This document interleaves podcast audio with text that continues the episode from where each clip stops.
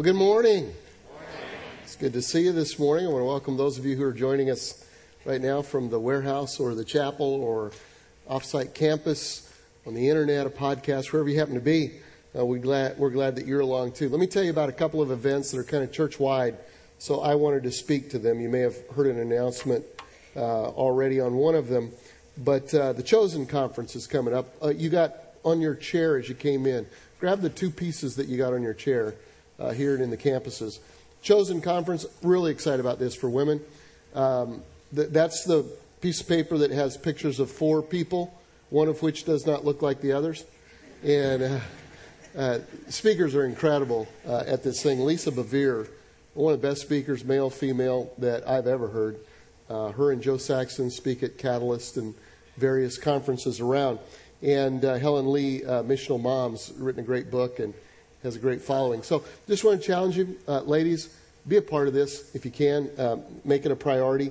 There are a couple of ways that you can sign up for it. You can go online and get tickets. Uh, in your campus, there is a chosen kiosk, probably in the foyer. If not that, then there's a welcome center that they can help you to get a ticket. Or you can fill out uh, your information on this and just drop it in the offering box, and uh, they'll get you a ticket also. Second thing that you have is a little card that uh, I'm calling the generosity card. Uh, on the back of it, it has just kind of information about the campus that you're at and uh, service times. And on the front, it says uh, something extra to show you that God loves you. I just thought during January that uh, we would um, just do little things to express generosity. For instance, here's one thing: you're going through, you know, a fast food uh, place, you know, for for some health food. Um, and you get to the front, you know, and, and they say, here's how much you owe. Well, they already know how much the car behind you owes. Wouldn't it be kind of cool to say, hey, let me pay for mine and the one behind me? And just give them one of these cards when they get up here and just tell them somebody loved them and God loves them and that kind of thing. Just, just think of ways that you can be generous with people. A little extra tip. Uh, at Seacoast, we tip. Amen? Oh, that was weak we tip. Maybe you want to go extra and uh, whatever. Just use that in whatever way that you can uh, in order just to uh, be, be generous during uh, this, this season. Now, I thought as I began today, in light of what's happening in South Carolina with the primaries and all of that, and all the political stuff over the next couple of weeks, I thought about doing something, just coming out and just making a bold political statement that would be divisive, but it would use courage and, um, and then I thought better of it. And so I'm not going to wear this today. But. Uh,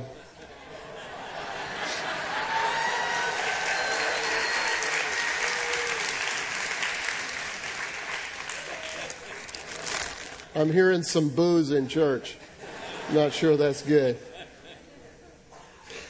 All right, let's get serious, huh? You ever bought something? Maybe you did it over the Christmas holidays. Um, and it looked good, uh, but um, honestly, it overpromised and under-delivered. Anybody ever bought anything like that? You have testimony on that? Yeah.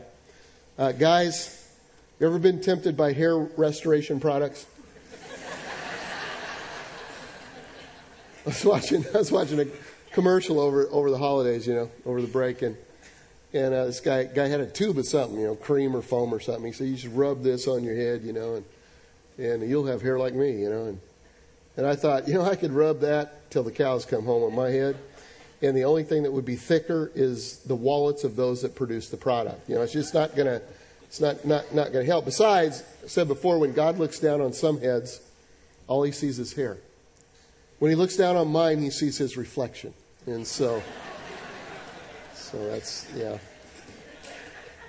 That's about as funny as it gets today, okay? So laugh hard on it. Over promise, under deliver. So let's go over the female side. Ladies, how about beauty products? Does some of those over promise, under deliver? How about wrinkle removers? Okay? You just rub a little bit, you know, around your eyes and mouth. And they've got a they've got a surgically enhanced model that comes out and says if you use this, you will look like me. And then in the tiny, tiny print, it says results not typical. You think? Yeah. Over deliver, or over promise, under deliver. Diets, this is diet time. You know, I, I could use losing a few weight, a few pounds, could you? Yeah, and so I'm, you know, looking around and somebody tells me about a cookie diet, that every two hours you eat a couple of cookies. I said, that's it. That will do it. And so, so I'm on the way to Harris Teeter to get some, uh, some oatmeal raisin cookies, you know, to load up for that whole deal. And read the fine print, and you got to buy his stuff, and it's specially formulated and all that. And it might be great, but I've, I've been so taken by the overpromise, under deliver stuff that I'm probably not going to probably not going to do that. You know, what happens when you buy into an overpromise, under deliver product? You experience disappointment, right? That's kind of the equation. Overpromise, under deliver equals disappointment. Now, why do I say all of that? Because we're starting a new series right now, and um, we're calling it Immeasurable. And what we're doing is uh, every week at the end of our service, we give a blessing. And if you've been about, around Seacoast very long or, or just a few weeks, you, you've heard it. It's Ephesians chapter 3 and verse 20. In fact, I, I want to read it out loud. Let's read it. Can you read it out loud together here and in the campuses? Now to him who is able to do immeasurably more than all we ask or imagine, according to his power that is at work within us. To him be glory in the church and in Christ Jesus throughout all generations, forever and ever. Amen. It says at the very beginning, God is able to do immeasurably more. Immeasurably more. Almost sounds like one of those too good to be true, over promise, under deliver type of statements, doesn't it? I mean, you might say, you know, I, well, I, if there is a God, and I'm pretty sure there is, he would probably be able to do a lot, but does he really do immeasurably more? Does he deliver on what is promised? And here's, here's what I would say the truth is to that. Not only does God deliver, I think God under promises and over delivers. I mean, you can see that all through the Word. There are all kinds of examples. Old Testament, God promised a family to a man who couldn't have kids. His name was Abram. He said, I'm going to I'm going to give you kids. And, and you know what? It took a while. And it didn't happen according to Abram's schedule. I think there are a lot of reasons for that. I think that so Abram couldn't claim that the promise was fulfilled by himself. In fact, he tried to fulfill it himself, made a mess out of it. But ultimately, at just the right time, it happened. He had a son. Not only did he have a son, but God made him the father of many nations. Under promise, over deliver. God promises a guy named Joseph that he would become a leader. And again, he screwed it up a little bit. You know, talked talk to people too soon, kind of made a big deal out of it, and kind of had some problems as a result of it. Didn't happen right away. But at just the right time, it happened. And he, by no works of his own, but by the hand of God, became one of the top leaders in the land. Nobody would have ever predicted that of a slave named Joseph. God, under promise, over delivered. Uh, God promised the people of Israel a homeland. It took a while, and it didn't happen according to their schedule, but at just the right time, God gave them a homeland. In fact, it was a land that flowed with milk and honey. It was, it was more than they could have imagined. God, once again, under promised and over delivered. God ultimately promised a deliverer for Israel. It took a while, and it didn't happen according to anybody's schedule, but at just the right time, He sent Jesus. Not to be the Savior of just Israel, but to be the Savior of the entire world. God actually underpromised and over delivered. I could go on and on and on. You guys have testimonies of that. But in this series, we're calling it immeasurable, and we're going to break down the blessing. We're just going to really dig into it that we do every week. Next week, we're going to talk about God's power, which is at work within us, which is the second part of the blessing. We're going to talk about how does God's power work? How do we access God's power? The following week, we're going to talk about glorifying Jesus in the church. What does it look like when a church really glorifies God? And then the, the last week, we're going to talk about handing it down to the next generation. It says, uh, uh, to all generations forever and ever. Amen. We're going to talk about how do you hand this down to your kids? How, how do you hand it down in your company? How do you hand it down as a church to the next generation? But this week, we're going to talk about the first part of the blessing, and it says this To him who is able to do immeasurably more than all you can ask or imagine. I don't believe that God has has overpromised and underdelivers. In fact, I think he underpromises and overdelivers. And so here's what I want to do. As we break that down, I know it's the beginning of the year, and a lot of you are making resolutions or goals, and I think that's good. I really do. I think it's great uh, to kind of have a, a do over, a start over, a mulligan at the beginning of every year. And you go, okay, 2011 was whatever it was. 2012, you know, I'm going to do better in this area or that area. So, what I want to suggest to you today is I want to suggest three resolutions that come from a study of that passage of the scripture to put together with the things that you're saying, you know what, I want to do better at this year. Or I want to see this happen. Three resolutions based on God's ability. And here they are. Because God is able. This year, resolution number one I will dream bigger dreams. I will dream bigger dreams. Some of you know, especially here at the Long Point campus, I had a little health scare. At the end of uh, 2011, actually in November of 2011, I had what looked like symptoms of a stroke. And um, we went to the hospital and did all kinds of tests. We were there for a couple of days. And it ended up being not a stroke, but something called atypical migraines.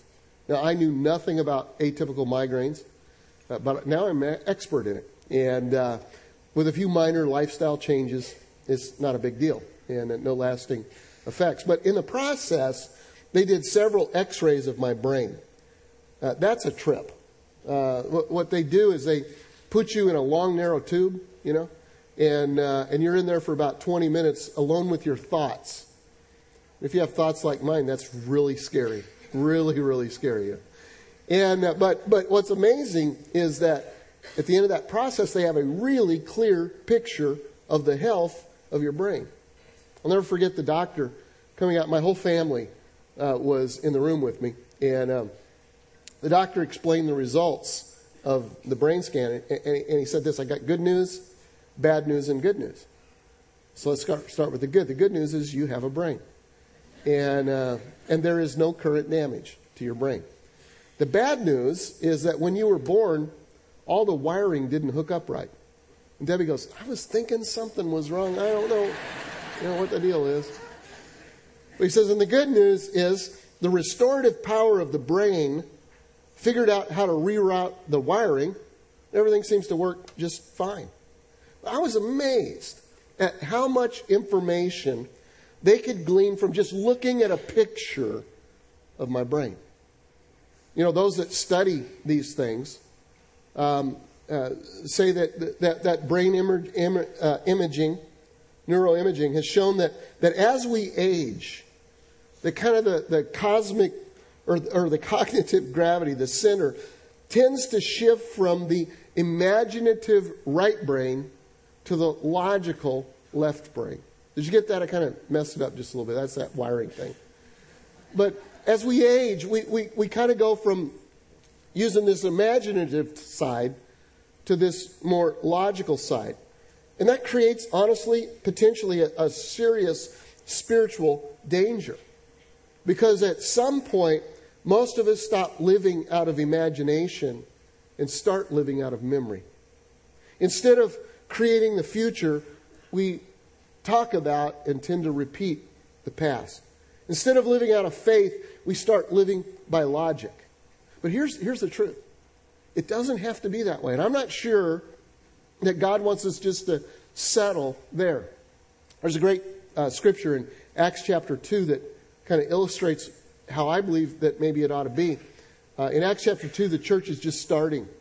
And uh, Peter preaches this great sermon on the day of Pentecost. And thousands of people are listening. And he quotes from an Old Testament prophet named Joel. And here's what he says He says, In the last days, God said, I will pour out my spirit upon all people. Your sons and your daughters will prophesy. Your young men will see visions, and your old men will dream dreams. He said, when the Spirit of God works in you, you don't have to quit dreaming just because you get older. Recently, a few months ago actually, I spoke at the Dream Center in Los Angeles. Uh, it's an in- incredible facility. It's kind of where we got the idea of our Dream Center, where several hundred of you are gathered today in North Charleston. But as some of you know, uh, Matthew Barnett, who's been here to speak a couple of times, um, he and his father started the Dream Center. And actually, the Dream Center was a vision of Tommy Barnett, Matthew's father. A decade ago, God gave him a dream of turning this, this, this old hospital, 15 story um, Queen of Angels Hospital, into a center of hope for people who had lost theirs.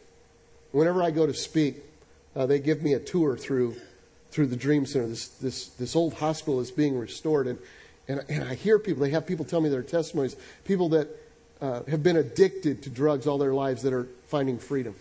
People who are homeless, who are finding a season where they, they can get back on their feet. They have a whole floor just for families who uh, found themselves down on their, down on their luck economic wise.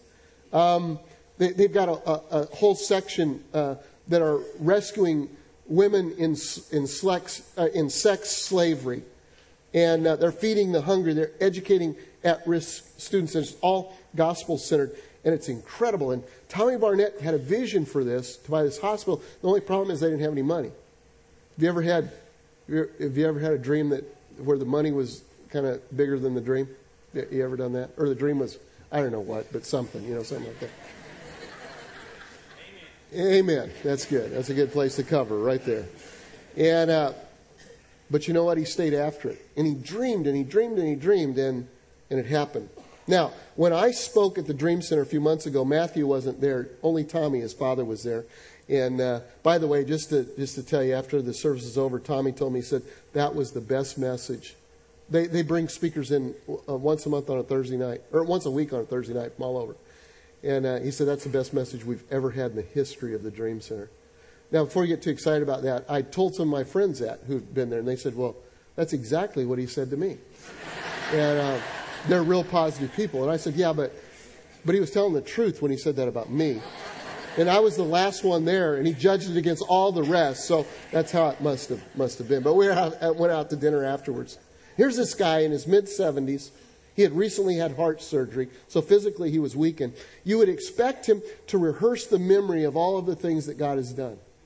Because God's done so much in his life. But that, that wasn't it. He was excited. He couldn't wait to tell me about dreams that he had for the future. Tommy was living out of imagination rather than out of memory. He was convinced that God was still able to do immeasurably more than all that he could ask or imagine. So he was living in the future rather than the past. At the end of the dinner, I said, Tommy, I said, when I, when I grow up, I want to be just like you. I want to be just like you, and I really do. See, God wants us to live out of imagination. He's able to do immeasurably more than you could ask or imagine. How, how do you keep from living in the past? I think that prayer is the key. Prayer is the key. In fact, I, I just quoted, He's able to do immeasurably more than all that you could what? Ask. What is asking? Asking's prayer. Asking is just saying, God, here's a conversation. Here's where I'd like to go. Here's, here's what I need. It's asking of God. It says He's able to do immeasurably more than all that you ask. Prayer and imagination are linked together. The more you pray, the bigger your imagination grows. Because the Holy Spirit will take your little bitty prayer request, which we think is big, and He'll supersize it, and He'll direct it according to His will. And oftentimes, have you ever done that? Have you ever prayed and kind of kind of thought this is what you wanted and thought this was kind of where you were? And as you continue to pray, uh, wow, it, it becomes something much different and much larger in the grand scheme of things than what you thought you were capable of. In fact, a measure of spiritual maturity is are your dreams getting bigger or are they getting smaller? Because the more you pray, the bigger your dreams will grow. So, someone said, The date of our death is not the day etched into a tombstone. The day we stop dreaming is the day we start dying. So don't lose faith in a God who is able to do immeasurably more. The best thing that you could do for your spiritual growth this year is to dream a dream that's way beyond your capacity to accomplish it. Why is that? Why will that help me grow? Because it'll keep you on your knees. because you can't do it. And when it happens, and when God fulfills it, it'll be something you can't take credit for because only God could have done it. So the first resolution I want to give you, because God is able, I'm going to resolve to dream bigger dreams. Some of you have quit dreaming. And I want to challenge you today to dream dreams for your family, to dream dreams for your ministry, dream dreams for your business. God's bigger than an economy. God's bigger than wherever we happen to be. Second resolution is because God is able, this year I will pray specific and persistent prayers. Specific and persistent prayers. I read two or three books uh, over the holiday break this year, and one of them was uh, a book by my friend Mark Batterson called Circle Maker, inspired some of the things that I'm talking about you today.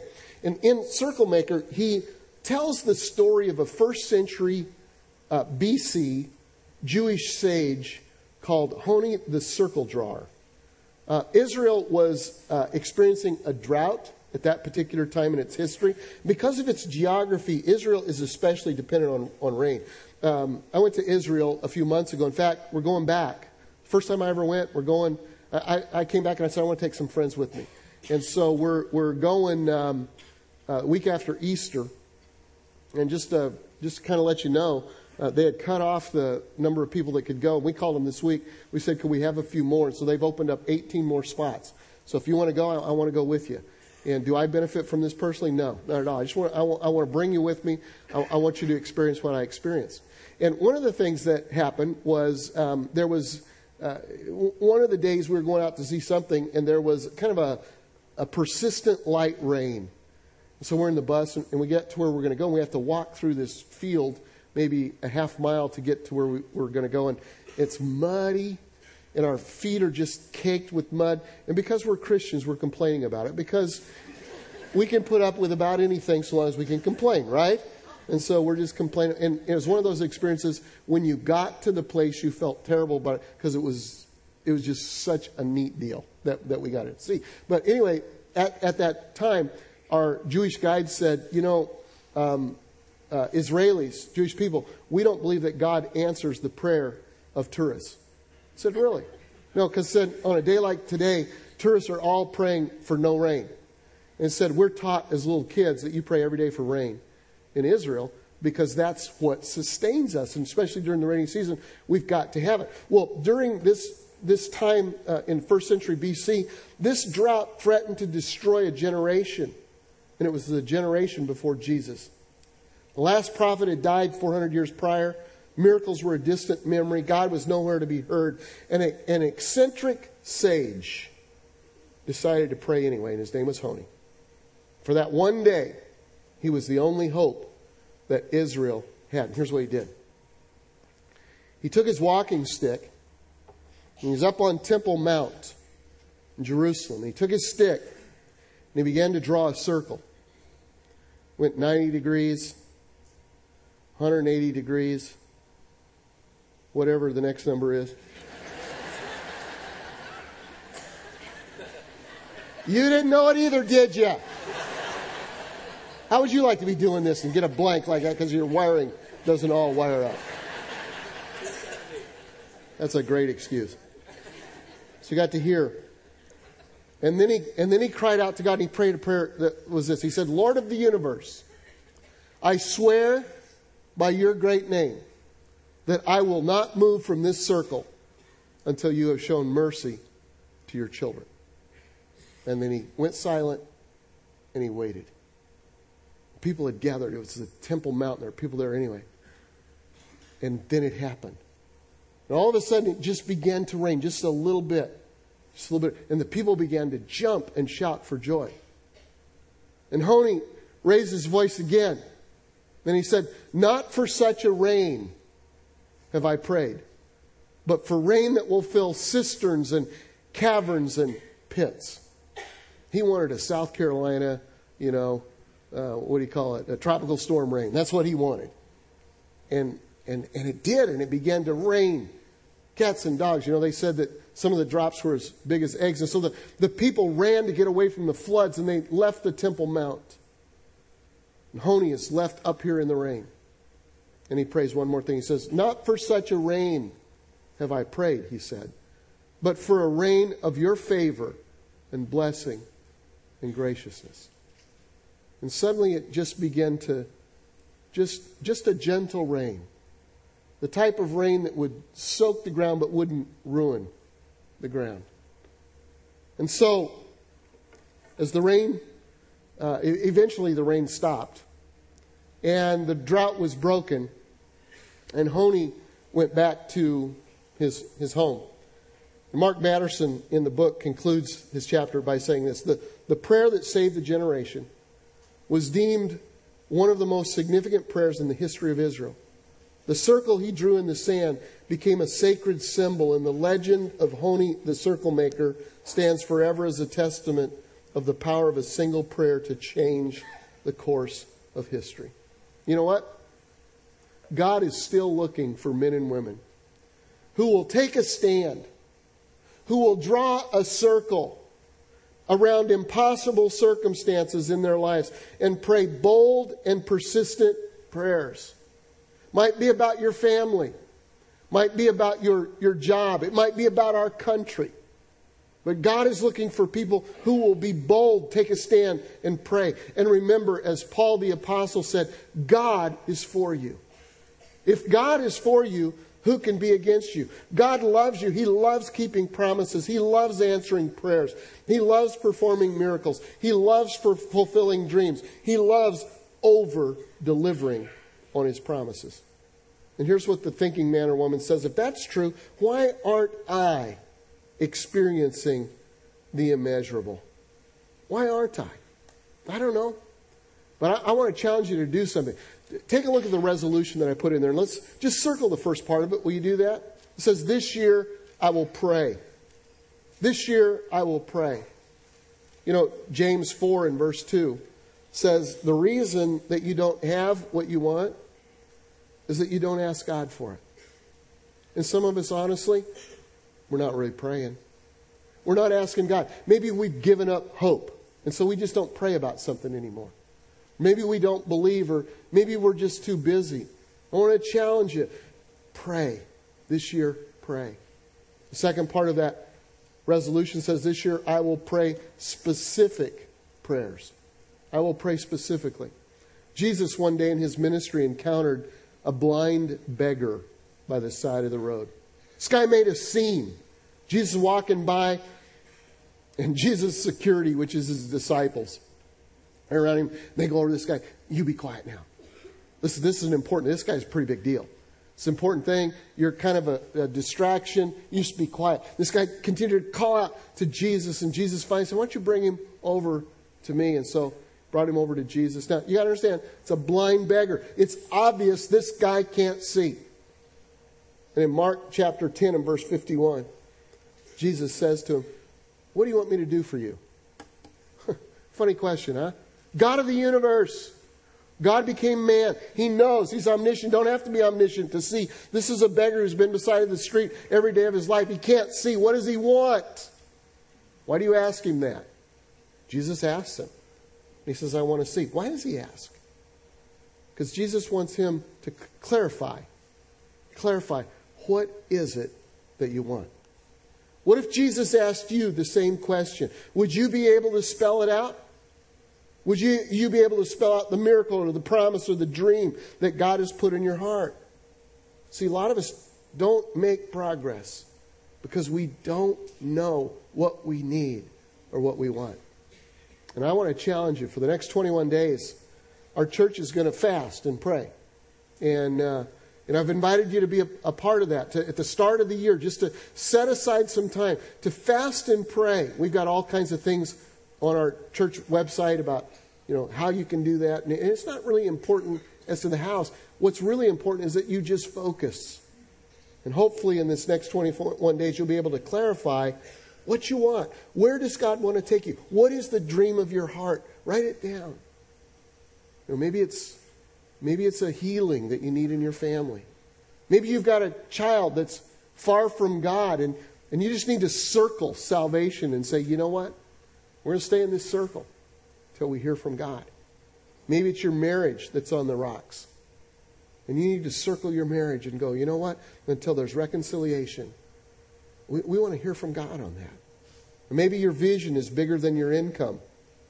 Uh, you need to pray for provision. This year I will pray specific prayers.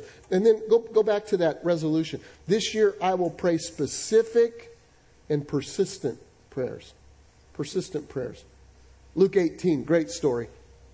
Jesus uh, was teaching his disciples how to pray, and he wanted to teach them how to hang in there. You know, just hang in there in prayer. So he told this story. One day, Jesus told his disciples a story to illustrate their need for consistent prayer and to show them that they must never give up. There was a judge in a certain city, he said, who was a godless man with great contempt for everyone. A widow of that city came to him repeatedly, appealing for justice against someone who had harmed her. We don't know what happened to her. Know, maybe somebody stole something from her. Maybe it was a physical abuse of her or her kids. We don't know. We don't know. But there was an injustice somewhere. Nobody was hearing her case. And so she comes to this judge. It says the judge ignored her for a while, but eventually she wore him out. I fear neither God or man, he said to himself, but this woman's driving me crazy. I love that. I'm going to see that she gets justice because she's wearing me out with her constant requests. And so it, this is a guy that doesn't fear God.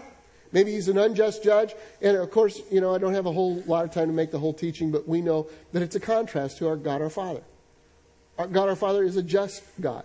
He wants to give you good things. But Jesus teaches his disciples kind of this, this example of being persistent in prayer. It's not quitting until you get an answer, no matter how long it takes. This woman is desperate. God, the, the judge knows that she's not going to give up. Here's a question Does God know that about you? How desperate are you? Are you desperate enough to turn off Law and Order and CSI? And God forbid, The Bachelor? And just go, you know what? I'm going to take the next few hours or the next few days and I'm just going to pray this thing through. I was growing up. I grew up, my grandfather was an old school pastor. I went to live with him for a little while. And boy, when there was a need, they prayed through. I mean, I can remember times we'd stop after the evening meal and we'd go into the living room and, and they'd have us all get down on our knees to pray. And, and, I, and I, would, I would rest my eyes before the Lord in prayer. And I would wake up. And my grandfather would still be praying over a family member or a need that we had as a family. That's something that we've kind of lost these days, I think. How long and how loud are you willing to knock on the door of opportunity until you knock it down? See, if you're, you aren't desperate, you won't take desperate measures. So I want you to resolve this year that you're going to dream big dreams. You're going to pray specific and persistent prayers. Then here's one more, last one. Because God is able to do immeasurably more than I could ask or imagine. This year I'm going to learn to take risks by faith. See, in order to experience a miracle, you've got to take a risk. In fact, some of the greatest chapters in history almost always begin with someone taking a risk. One of the other books that I read over the holiday seasons was the, uh, uh the, the, biography of Stephen Jobs. Anybody read that? Founder of Apple. Good book. Um, most people are at least familiar with uh, kind of the Apple story that it started with two guys, Steve Jobs and Steve Wozniak. Started a company in Jobs' parents' garage, 1976. What most people don't know is that there were actually three people there at the beginning. Kind of went like this. Uh, Jobs really needed Wozniak, and Wozniak worked for Hewlett Packard. I worked for Hewlett Packard at the very same time, just a different, different plant. I didn't invent anything. Um, and uh, Jobs wanted Wozniak to come to work full time. Uh, this brand new adventure. They scraped together, you know, $1,300 between the two of them. That's all they had to their name. They sold stuff to get that. But Woz didn't want to quit his job, his day job. You know what I mean? Because who knows if this Apple thing's going to work. Uh, uh, Steve Jobs wanted him to do it. And, and Jobs had a friend at, where he, he worked at Atari. And he had a friend that worked there. And uh, his, his name was, um, was Ron. And uh, Ron, um, uh, Ron Wayne. And uh, so he asked Ron if he'd go talk to Woz, get him to go full time. And so he did. And he convinced him to. And Jobs was so grateful. He said, You know what? Ron, I'm going to make you a partner in Apple. You don't have to put anything into to give you 10% of the company. Uh, you know, I'll have 45%, Wozniak will have 45%, you'll have 10%. So they drew up a contract. Now, once the company started, uh, Jobs is this dreamer and this visionary, and he, he wants to do all these, these things. He's talking about borrowing money and all that. And, and Ron Wayne got nervous about that because he'd tried to start a company before and it had failed. Didn't have much. But he knew he had more than Jobs and Wozniak, who had nothing. And he thought if Apple fails, they're going to come back on me and they're going to get my stuff. And so 11 days after Apple started, he filed some papers to take him out of the partnership. They paid him $800, even though he didn't pay anything. Gave him $1,300 or $1,500 later, so a total, total of $2,300. He felt good. And he said this. He said, uh, I've, got a, I've got a quote from him, I think. I, he, he, he said, both of them were real whirlwinds. And, and I knew my stomach wasn't ready for the ride. He couldn't handle the risk. Well, you know the story. I mean, if he'd stayed in as a 10% partner, he'd be the 15th richest person on the planet today. What does he do now? He lives in a small home in Nevada, collects Social Security checks, and spends his time playing penny stocks. Or penny, uh, not stocks, slots. Some of you know what I'm talking about. My little mind is so pure, and those wires didn't work quite right.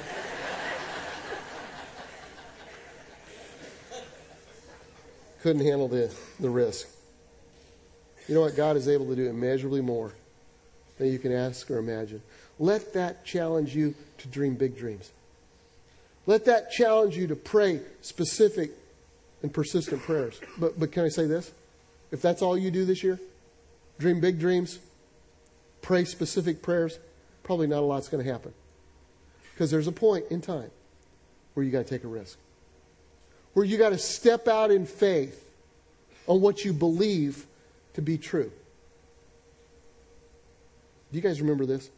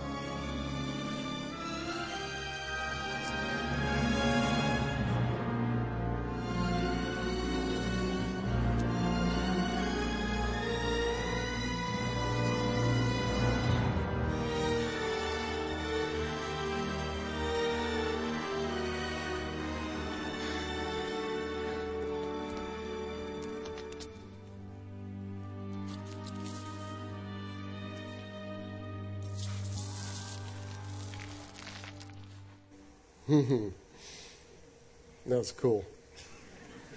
I like his hat. How do you know that sometimes the bridge doesn't occur or the bridge doesn't appear you take a step? Peter had to take a step, get out of the boat before he experienced a miracle. Where do you need to take a step? Where do you need to take a risk today? For some of us, you need to risk your future by just going all in with God this year. I'm glad you're here today. Some of you, this is a, a new resolution for you was, I'm going to go to church this weekend. We're going to, we're going to take care of our spiritual life. And I say, yay, God, to that. What a great move. I want to challenge you to take it a step further and just say to God at our response time in just a minute, I'm all in, God. I'm all in. Wherever it takes, I'm following you. As best I can, I'm going to trust you this year. Some of you need to risk your reputation by taking the first steps of a new adventure that God's leading you in. I don't know what it is, but He's leading you. And you need to go for it. Some of you need to risk intimacy by telling the truth in a relationship. You're in a relationship that you care about very much, but the truth is not there. And you're afraid, and you're afraid that maybe it'll crumble, and you know, maybe it will. But maybe it won't. And maybe there'll be intimacy as you risk the truth. Some of you need to risk embarrassment by asking someone for help. Sometimes that's the hardest thing for us to do, isn't it? My marriage needs help. I need help in my business. I need help spiritually in this area. See, I, I, want to challenge you to go for it. You say, well, I'm not sure about the timing. Last verse on your outline sheet, it's a great one. Ecclesiastes 11.4 says, if you wait for perfect conditions, you will never get anything done. Anybody have a testimony on that? And I think that if you go for it, you'll find that God doesn't overpromise, but He does overdeliver. Let's bow for closing prayer. God, I thank you for our time that we've spent together today in the study of your word. Thank you for your character, that you're a God who does immeasurably more than we can ask or imagine. God, I pray that you would help us to grasp that, to get it beyond just our head and into our heart. God, I pray that in the next few minutes that you would just challenge us to our core and that you would begin the work on miracles in our lives. In Jesus' name we pray. Amen. Amen.